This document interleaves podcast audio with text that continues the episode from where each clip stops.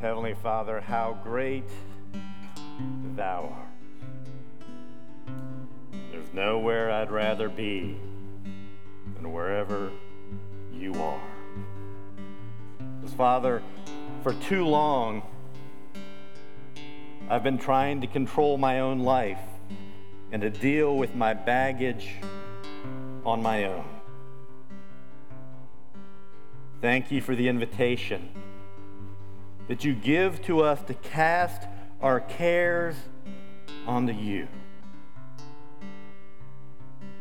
Help me to be in a position to be willing to give up the things that I'm wrestling with and to seek your help in carrying my baggage. In Jesus' name, amen. You can be seated. So here we are in the final week of the baggage sermon series. And I'm going to give you a, a brief recap of the first two weeks, and I think I can do it in one sentence, which makes you wonder why he sat through two weeks of sermons for one sentence. But here it is let go of the baggage in your life and travel freely into a life filled with expectation and anticipation of all that God can do in you and through you. Sounds a little bit like a marketing email headline, doesn't it? That's trying to get you to keep reading the email. So, are you interested in that? Or maybe does it make you feel a little bit anxious? Like you can't do it. Because if we're honest, there's some of us here today or watching online today who've been hearing for so long that there are greener pastures ahead. That things are just about to turn the corner. But we're just plain tired. We're tired. We want to believe. We know that God is good. We just don't know where to begin. If that sounds like you today, then I'm glad you're here. I'm glad you're watching. I want to start with a few scriptures to kind of whet our appetite. Psalms 55 2 says, Cast your cares on the Lord, and He will sustain you. He will never let the righteous fall. Matthew 6:25 says, "Do not worry about your life, what you will eat or what you will drink, or about your body, what you will wear. Is not life more than food, and your body more important than clothes? Matthew 11, 28 says, Come to me, all who are weary and burdened, and I will give you rest. And then 1 Peter chapter 5 verse 7 says, "Cast all your anxiety on him because he cares for you." He cares for you, for me, for each and every one of us. He wants the best for you. He wants you to have a whole and abundant life. So let's keep those truths in mind as we talk a little bit more about casting all of our cares on the Creator of this world. See, as we start to identify the baggage in our lives, and as we start to figure out how to let it go, and we start to trust God with our future, there's something else, an essential ingredient that we need to add to the mix. Call it the secret sauce, and it is this humility. You need to be willing to ask for help, to seek out your blind spots, to help you get untangled from the sin in your life and to move forward. You see, in that passage we read from 1 Peter chapter 5, it identifies humility before casting your cares onto Jesus. It says, Therefore, humble yourselves under the mighty hand of God that he may exalt you at the proper time, casting all your anxiety on him because he cares for you. I don't know if you've ever come up with somebody, or maybe you work with somebody who's a bit puffed up with pride. They just seem a little arrogant when it comes to everything. It's difficult to work with people like that. You think it would be any different in your relationship with God? The answer is no, it's not any easier. All of this, including a life of discipleship, takes an enormous amount of humility. Something Jesus knew, and he modeled it for us in becoming human and sacrificing himself for us. You know, I've heard it said that humility isn't thinking less of yourself, it's thinking of yourself less. You see, I've, I read an article that said there are six attributes of healthy humility. Number one, you acknowledge that you don't have it altogether. Any of you struggle with that? People say, How's your day? And you say, Oh, it's good. When it wasn't good. You struggle with the fact that you need to acknowledge that we don't have it all together. Number two, you know the difference between self confidence and pride. And there is a difference. You can be confident in your abilities. Madison and Isaac get up here, they're confident in their abilities, but they're not prideful when they're up here. Trust me, I know all about self confidence when it comes to trying to play a, an instrument or sing. I had to keep my voice down a little bit because I was afraid people would hear me over there. Some of you have heard the story about how I got a friend in trouble when I was in the fifth grade, and you were required to try out for the choir in fifth grade. And my, my audition was so bad that my buddy started laughing, and he got in trouble by the teacher because I was so bad at singing. There's a difference between self confidence and pride. Number three, you seek to add value to others. You seek to add value to people? I know that I can't add value personally to everyone here. But I can add value to a small group of people, and then they can add it to others.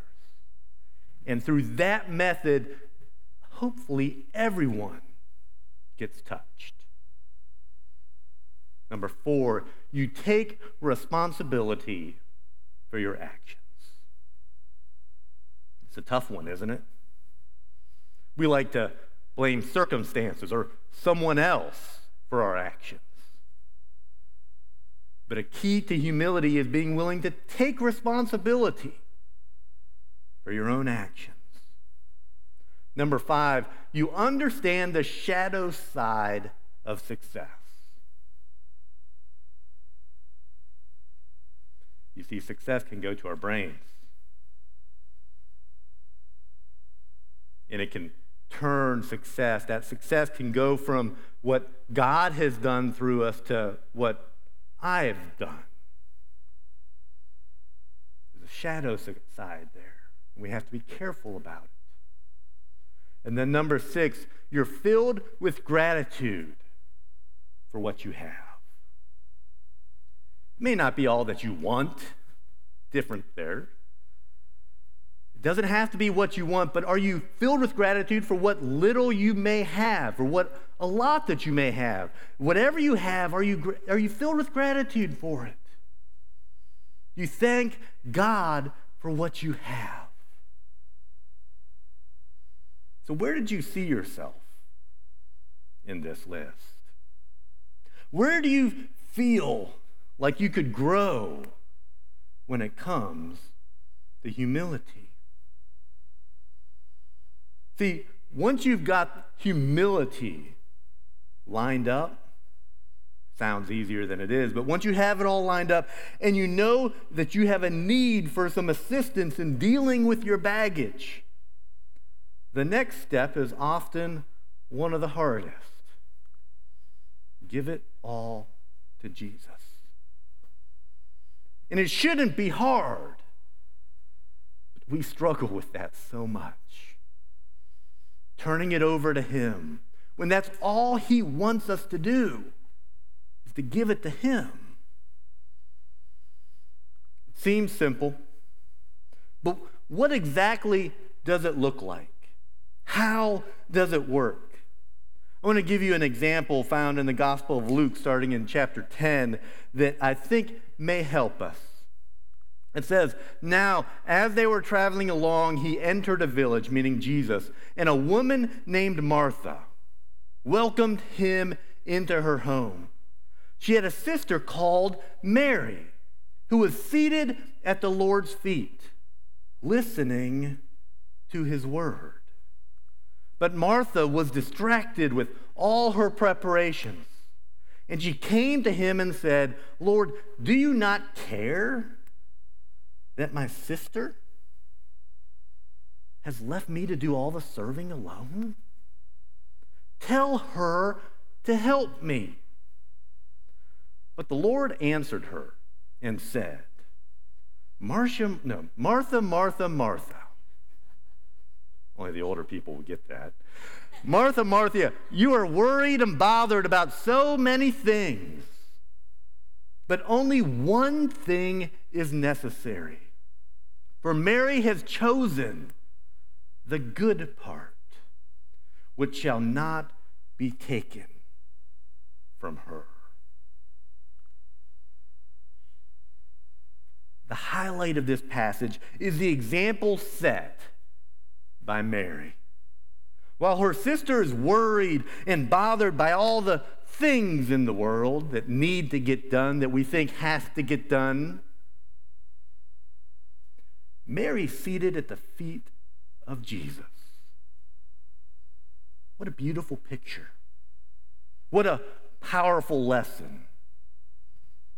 I don't know about you, but I've spent far too much time being Martha in my life, worrying about whether things are set up right. Make time for Jesus. Sit with him. Sit with his word. Pray, journal, read. Tell him the things that you're anxious about, the things that you're thinking about even the things that you're worried and bothered about. See, this discipline was even modeled by Jesus himself while he was here on this earth. Says that he would regularly go off to be with the Father, to commune with him. See, we understand any time spent with Jesus is time well spent. What can you do this week to have more intentional time with Jesus? What areas of concern, what baggage have you been carrying that you would like to give to Him? Trust Him. We ended last week's sermon with a similar point, and we talked about trust as well in week one. And it shouldn't come as a surprise then that trust is a significant obstacle in the process. Trust takes time. And for some, it doesn't come easy. Think about a time when you've lost trust in something important to you. You see, it was a little over six years ago, six years and a week or so, that I found myself in San Antonio, Texas, as a delegate at the General Conference session of Seventh day Adventists. For those of you who don't know the Adventist structure, what that means is every five years, Adventists from around the world come together for a, a big meeting. Well, every five years except for 2020 when COVID hits and shuts down borders. But 2015, I was in San Antonio. It was really my first experience in the politics of the Adventist church and I was not ready for it. You see, it began pretty cool, seeing Adventists from around the world speaking all kinds of different languages. Seeing thousands of people eating haystacks together. It started out seeming pretty cool. But then the meeting started. And if I'm honest, I came home from San Antonio not quite sure whether I trusted the Adventist church. There's a struggle going on inside because I saw the, the underbelly of politics within our church. And I came home wondering do I even want to be a Seventh day Adventist? But what changed was that I came home and I saw this church. And I said, I'm going to let go of the politics and I want to focus here. The ministry done here. The work we do in the community here. That is what kept me from leaving the Adventist church. I don't know if I'll ever be asked to go to another general conference session. If I am, I don't know whether I'll accept it. Because I've seen what happens when people struggle for power. And it's not a good scene. it's hard to trust.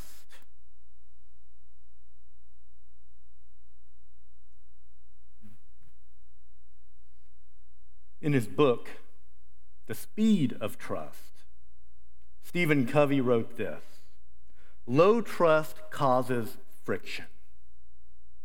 Low trust is the greatest cost in life and in organizations, including families.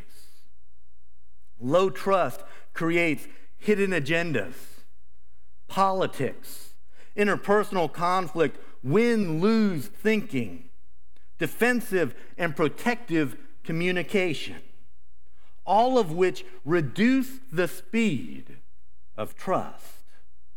Low trust slows everything every decision, every communication, and every relationship.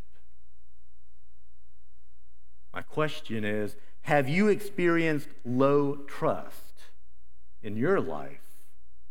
Have you seen the damage that it's done in your life?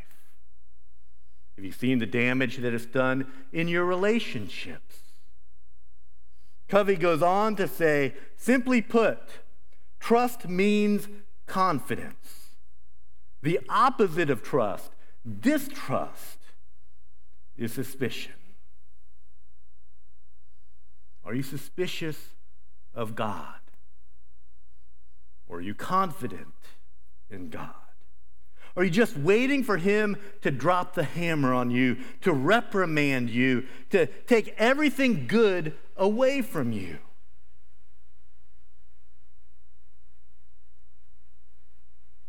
Jeremiah 29 11 says, He has a plan and a purpose for your life.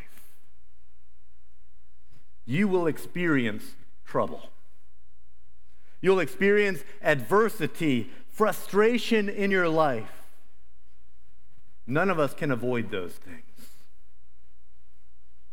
But the promise we get to enjoy as sons and daughters of the Most High is this we know that in all things, God works for the good of those who love him, who have been called according to his purpose. Trust him today. If you've never trusted him before, trust him today. Cast all of your cares onto him. Toss all that baggage onto Jesus and walk a little bit lighter today because he cares for you and for me. Think about this for a moment. If God didn't care, would he have shared his one and only Son with each of us? If Jesus didn't care, would he have humbled himself to the point of death on a cross? See, Peter's not misleading us when he says, Cast all your anxiety, all of your cares onto Jesus because he cares for you and for me. So let go of suspicion. Let go of doubt. Let go of the baggage that you've been carrying for so long. And trust Jesus with your entire life. Today, if, if it's never been done before, choose today as a day to let Him carry that baggage. And every day after today, He will gladly take it. Maybe you've never made that decision. Maybe you've never made the decision to turn everything over to Jesus, to surrender everything to Him. If you've never done that, today is the day. During this next song or after the service, I'm going to be up here. If you've made that decision to completely surrender to Jesus, come see me. Come talk to me. Let me know that you're there, that you're ready to surrender everything you have and everything that you are to Jesus. Heavenly Father, we've tried for so long to carry the baggage by ourselves. We can't do it. It will break us, but it doesn't have to. You're ready, you're willing, and you're able to carry all of that baggage. All we have to do is cast it onto you. You will accept it, and you will make our load lighter. Heavenly Father, today someone is making a decision to turn their life over to you. Give them that confidence to do it. If it's the very first time or they're rededicating their lives, help them to surrender it to you. Whether they're here in person or watching online, give them that confidence. End the suspicion. Thank you for all that you've done and will continue to do. In Jesus' name. Amen. Amen.